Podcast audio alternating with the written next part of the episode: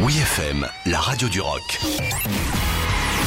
La nouveauté de la semaine avec Aurélie. Cette semaine, direction le Pays de Galles pour la sortie d'un tout nouveau morceau du côté de Stereophonics, Hanging on Your Hinges.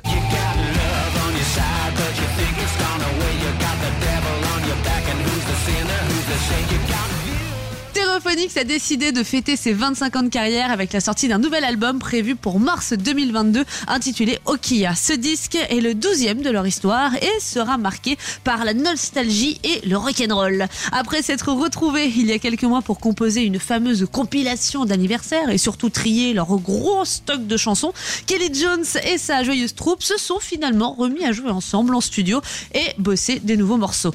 Quelle belle façon de célébrer leur quart de siècle et de retrouver l'esprit rock et fougueux de leur début.